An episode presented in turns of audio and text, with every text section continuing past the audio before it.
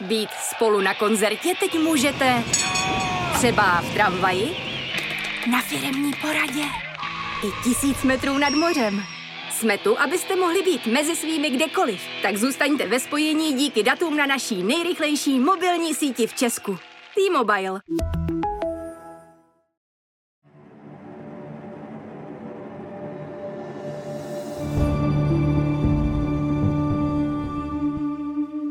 Zloději životů. Díl třetí. Smrt vyděrače. Kam se poděl 38-letý muž, který se živil mimo jiné jako nájemný detektiv? Zašel při sbírání informací na vlivné osoby příliš daleko. Stopy vedou k finančním skupinám, ale i obyčejným řemeslníkům, kteří si neuváženě vypůjčili peníze.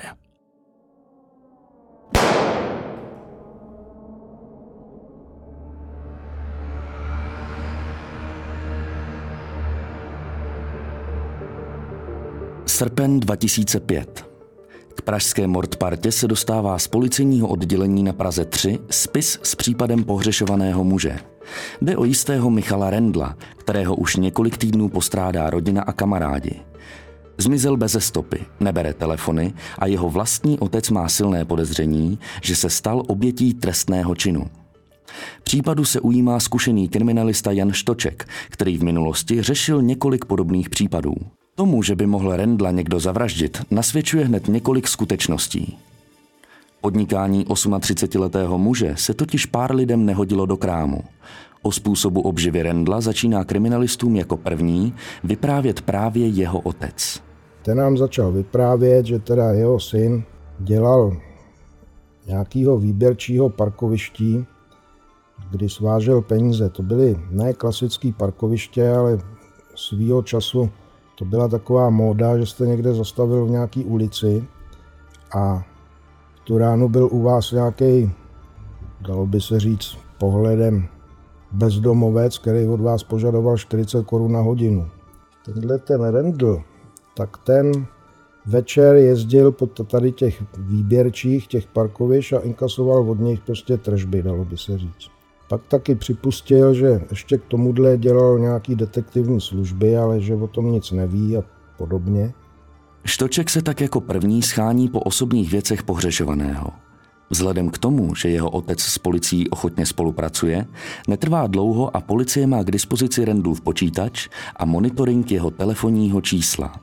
A zjistili jsme, že tady ten Rendl tak víkend trávil u svých bývalý manželky v Liberci a tať jel směrem na Prahu a hned za Libercem měl příchozí telefonní hovor a ten hovor trval vlastně až skoro do Prahy. Jo? Prostě nějakých 100 minut se s někým bavil, pro nás to bylo zajímavé a pak uskutečnil von odchozí hovor, kdy volal a ten příjemce byl někde v prostoru, je to ulice ke kablu, to je taková průmyslová zóna. A potom vlastně byl úplně jeho poslední hovor, kdy telefonoval z bydliště zpět do toho prostoru ke kablu, hovor trvající několik vteřin. A od té doby prostě byl mobil nedostupný a víc jsme k tomu nevěděli.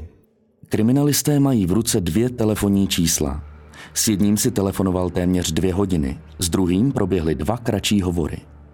Policisty samozřejmě zajímá, s kým si Rendl v den zmizení tak dlouho telefonoval.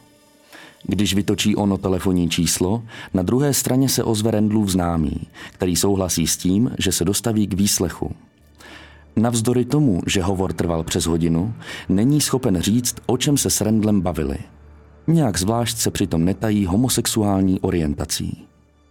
No, na mě to dělalo dojem, že s jeho zaměřením se mu zřejmě eh, tady ten Rendl líbil, protože Rendl 185 minimálně vysoké, štílý postavy, eh, občas nějaký sport, na něm byl poznat hustý vlasy, takže jsem si říkal, no zřejmě s ním udržoval hovor kvůli nějakým takovýmhle věcem, ale v žádném případě Rendl nebyl homosexuál, jo? tam jsme i od oce, i pak, co jsme zjistili, tak jeho, jeho opravdu zajímali pouze a výhradně ženský, kterých měl i dost. Alespoň jedna důležitá informace se k vyšetřovatelům od Rendlova známého přece jenom dostává. Rendl měl od něj atypický stolní počítač s průhlednou skříní. Ten však Rendlův otec policii neukázal. Tak místo nějakého dobrovolného vydání já se omluvil tomu oci, že teda druhý den nepřijdeme, že přijdeme až třetí den a zařídili jsme si to formou takové domovní prohlídky. Během prohlídky se kriminalisté dostanou i do zaparkovaného Rendlova auta, se kterým nikdo nehnul od jeho zmizení. Díky povolení je možné v autě udělat stěry z volantu a řadící páky. Štoček totiž pracuje i s verzí, že auto mohl kdosi přivést k Rendlově domu až poté, co ho zabil a z jeho mobilního telefonu posléze uskutečnit fingovaný hovor. Bylo to mlhavý, ale i s tou variantou, prostě my jsme se vždycky bavili s týmem, jako každý říkal nějaký svý nápady a tohle zase nebylo tak úplně zcestný. Protože v tom bydlišti tam by ho zabil těžko a on se o tam teď vlastně ten jeho telefon nehnul, tam skončil. Jo. To bylo, bylo frekventované místo, spíš se nabízelo tady to místo toho průmyslového areálu. Genetika z Rendlova vozidla by policii hodně napověděla. Na výsledky si ale bude muset Štoček nějaký čas počkat. Případ několik týdnů pohřešovaného muže totiž zkrátka nemá na kriminalistickém ústavu zrovna tu nejvyšší prioritu. Vyšetřování tak pokračuje v Rendlově domě. A já potom tomu tátovi říkám, lejte, kde má ten průhledný počítač, stolní počítač? On se tak zarazil a řekl mi takovou větu, říká pánové, já jako nemám tu jistotu, že kluk by měl být mrtvý a já kdybych vám to teďka všechno dal, tak eh, to by byl, to, a on, on prostě se vrátil, tak to by byl problém, jo, prostě to já povídám, lejte s pravdou ven, jo, já vám neříkám, že kluk je mrtvý, ale prostě musíme teda po něm pátrat a musíme z něčeho vařit, jo. Rendlův otec tak bere štočka do suterénu činžovního domu, kde měl jeho syn v bývalé prádelně udělanou kancelář. Právě tam objevují atypický stolní počítač. Teď jsme ve skříni a měl to docela dobře seřazený v šanonech, různé složky. A to nás začal přecházet zrak, protože ty jeho detektivní služby opravdu on dělal docela asi dobře, ale měl tam evidentně větiny z policejních po, počítačů, takový ty lustrace, ať už aut, ať už lustrace osob, jo, lustrace ještě další. Což mě zarazilo a ten otec říká, no, on znal hodně policistů tady po Praze a on se s nima scházel, jezdil tam na kafe a asi teda pro něj občas něco udělali, něco mu zjistili. No, to už zavánělo problémem pro policii, protože jako, to by určitě zajímalo inspekci a to už bylo v době, když se vlastně do počítačů na tyhle evidence mohlo pod nějakým osobním kódem, každý, počítač, každý policista měl a heslem. Štoček, který si bere na starost materiály z počítače, se ještě té noci nestačí divit. Ve složkách má Randall nazbírané informace o politicích, vysoce postavených manažerech finančních skupin a dalších vlivných osobách. S některými z nich by Štoček rád mluvil. Jako velmi reálný důvod zmizení Rendla se totiž začíná jevit jeho v uvozovkách detektivní podnikání. Začal problém, protože když předvoláte běžného člověka, tak jako on vám přijde nebo nepřijde a po nějaký urgenci vám přijde. Ale tohle byla taková, já bych řekl, vyšší vrstva. A já třeba vzal nějakýho pana Berana. Ten pan Beran to byl On dělal do politiky, on dělal do, do, do biznisu. No a tomu jsem zavolal ráno, říkám, to takhle a takhle, vy jste se znal s nějakým tady panem Rendlem. No, ze zlou jsem se potázal, ten na mě spustil, že jeho zájmy jsou úplně jiný a že na takový blbosti nemá čas a teď prostě, teď prostě mi poslal do háje, že nikam nepůjde a že se mi ozve jeho právní oddělení. Jo. Okolo Berana je podezřelých informací víc. Randall podle všeho udržoval milenecký vztah s jeho manželkou, kterou si během samotného aktu tajně natáčel. Podobných fotografií a videí je ostatně v počítači hromada. Policejnímu technikovi se podařilo citlivé soubory zajistit. ale dej mi tři fotky, mi z toho udělej. Technik udělal tři fotky, já jsem se dal do šuplíku, říkám, oni se budou hodit. Jo. Jenomže u výslechu, kam se nakonec v doprovodu právníků dostavil postupně Beran i jeho manželka, se toho vyšetřovatelé moc nedozvídají. Beranová nejdřív sotva přiznává, že Rendla zná. Až když Štoček položí na stůl intimní fotografie, její přístup k výslechu se naprosto změní. Ani tak ale nic nenasvědčuje tomu, že by Rendl zmizel třeba kvůli objednávce žárlivého manžela. Ten totiž o Románku dlouhodobě věděl – po dalších desítkách výslechů se zdá, že sbírání informací na objednávku ani románky s vdanými ženami nebudou příčinou Rendlova zmizení. Dva kolegové vyrazili za jeho bývalou manželkou. Celkem vstřícná ženská, tak jak oni říkali, a zase toho moc nevěděla, ale řekla, když odjížděl z toho Liberce to pondělí ráno asi půl devátý, tak eh, Říká, hele, teď si jedu pro peníze k někomu, někdo, kdo mu dlužil. A budeme bohatí a konečně pohnem s tou stavbou toho penzionu. To ještě bylo od jeho oce, který nám říkal, vždycky prostě říká, hele, budeme bohatí, budeme bohatí, já dostavím penzion, mám to zatím zasíťovaný a ty tam budeš dělat ředitele a prostě budeme vydělávat penzionem, který se měl nacházet někde za Libercem. V hledáčku policie je tou dobou už jistý Petr Bůzek, Rendlův známý. Právě na jeho číslo Rendl před zmizením dvakrát volal. Pravděpodobně k němu mířil na schůzku. Moc informací o něm však policie nemá. Trestní rejstřík má čistý, v ulici ke kablu má firmu specializující se na IT a opravu telefonů. Podle Rendlova otce by však měl údajně jeho synovi dlužit nějaké peníze. Neví ale kolik a zda už náhodou není dluh dávno splacený. Zkrátka žádná převratná stopa. Štoček ale přesto se dá do auta a jede se k průmyslovému areálu podívat. Vůbec celý ten areál měl různý takový zákoutí, zarostlý křovinama, zarostlý vysokou trávou. Prostě tam se zbavit mrtvoly jsme usoudili, že teoreticky teda tam by to šlo. Zanedlouho už policisté stojí před vchodem do Bůzkovy firmy a klepou na dveře. Ten na nás koukal zase nemoc přívětivě, ale už bylo vidět, že je nervózní. Jo. A mě zaujalo, že má celou tu dílnu prostě vymalovanou, uklizenou, všechno srovnaný, jo, a tak jako jsme na něj a říkáme, znáte Rendla. A on říká, jo, no, znám Rendla, jako a takhle. Tak první, co bylo, že jsme to neřešili tam, ale říkám, tak zítra nebo pozejtří vyberte si kdy, se vám to hodí, prostě přijďte k nám na policii a víc to rozeberem. No a tak jsme se ho ptali tady na toho našeho Rendla, no jo, znám, znám, ale teď už jsem ho dlouho nevěděl, neslyšel.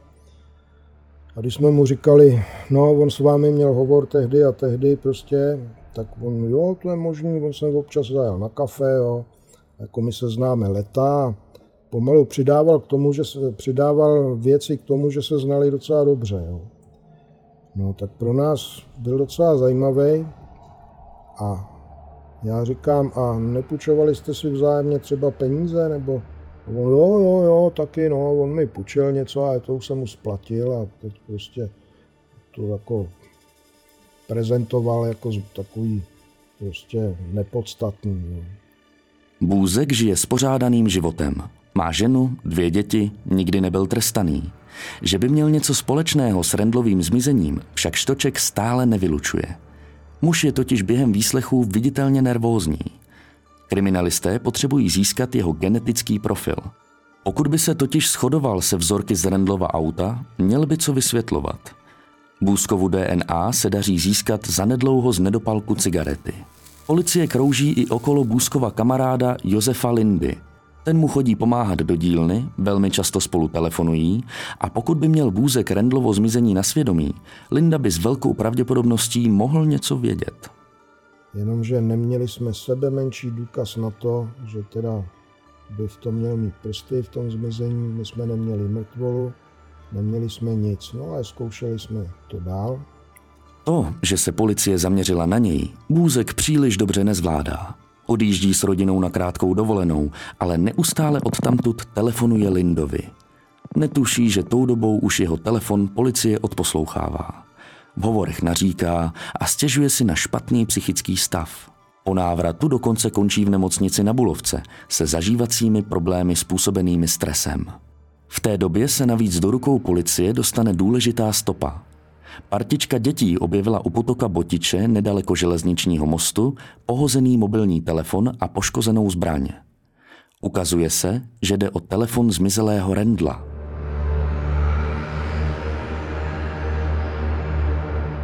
Jenomže ten už byl tou vodou tak zničený, že už jsme z toho nevytahli žádný data, prostě vůbec nic. Zrovna tak ta pistole, ta už byla trochu orezlá, ale zjistili jsme, že je zlomený úderník. Byla to stará pistole vzor 27 český výroby. To byla ta nejběžnější pistole v 30., 40., 50. letech. Hlavně u policie se s tím vyzbrojovalo. A jako pistole funkční, ale zlomený úderník. Vypadá to, že Rendl se skutečně stal obětí trestného činu.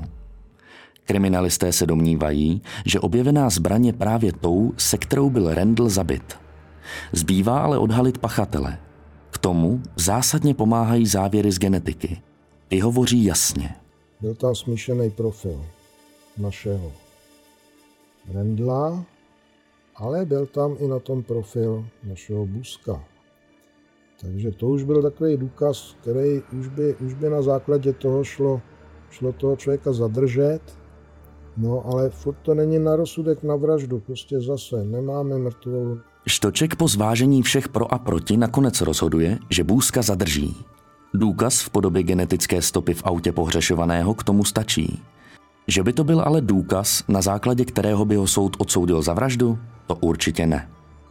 Psychicky zdeptaný Bůzek u výslechu kategoricky odmítá, že by v Rendlově autě někdy jel – to ještě neví, že si svou výpovědí pod sebou, obrazně řečeno, podřezává větev. Když jsme mu předestřeli tu genetiku v tom autě, tak se rozsypal a prostě to celý přiznal. Jo, ano, zabil jsem ho.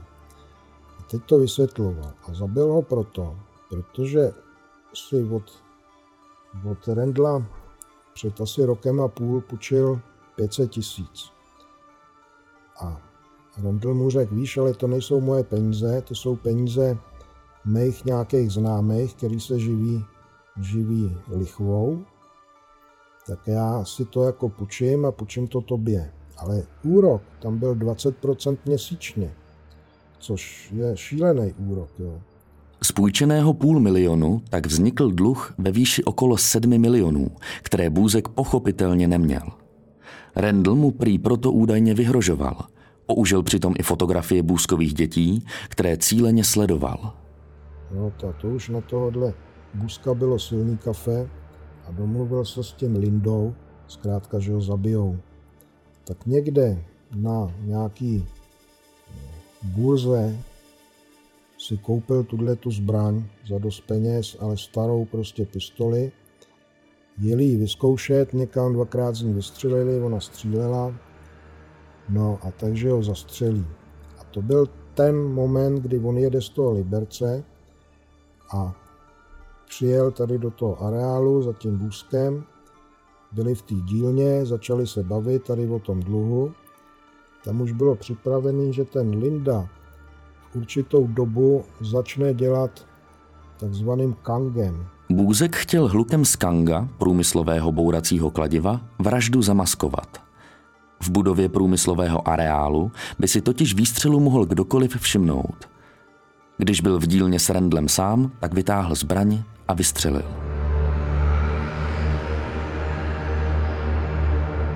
Jenomže on, když viděl pistoli, tak se nějak vohnul a jemu ta střela šla do krku, kde mu přestřelil teda krční tepnu a v okem mu vylítla ven ta střela a jemu vypadlo celý oko. Jo, když nám to popisoval, to nevypadá vůbec hezky.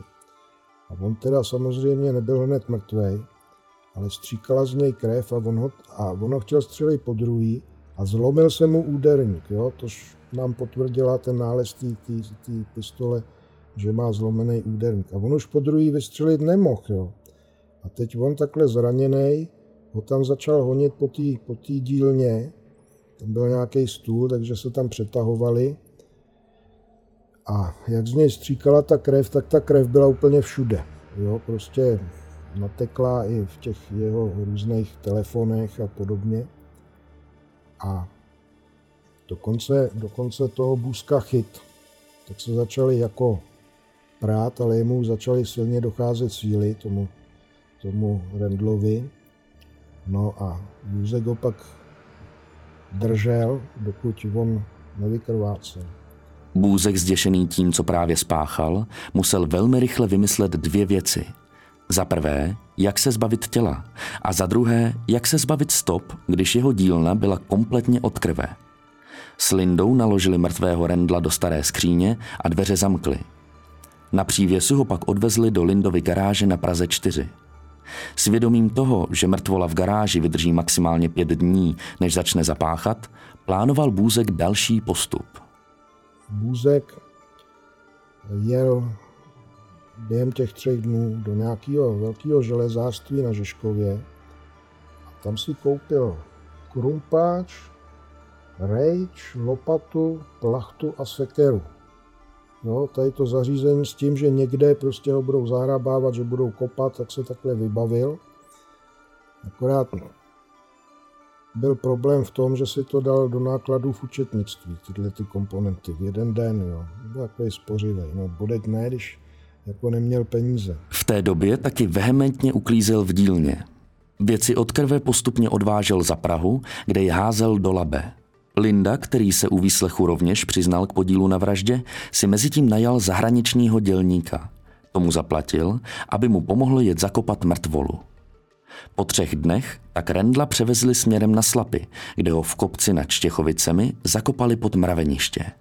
Krumpáče a lopaty se pak zbavili cestou zpátky v malém rybníčku, kde je později policie objevila. V červenci roku 2007 potvrdil vrchní soud v Praze dřívější verdikt městského soudu. Bůzkovi uložil 14-letý trest ve věznici se zvýšenou ostrahou. Lindovi vyměřil dva roky nepodmíněně za napomáhání k vraždě. Soud uznal jako polehčující okolnost Rendlovo vydírání. U Lindy došel k závěru, že mu Bůzek o chystané vraždě v dílně neřekl dopředu. I přesto, že Rendlův otec do poslední chvíle věřil, že jeho syn bude objeven živý, vyšetřovatelům osobně poděkoval za objasnění případu.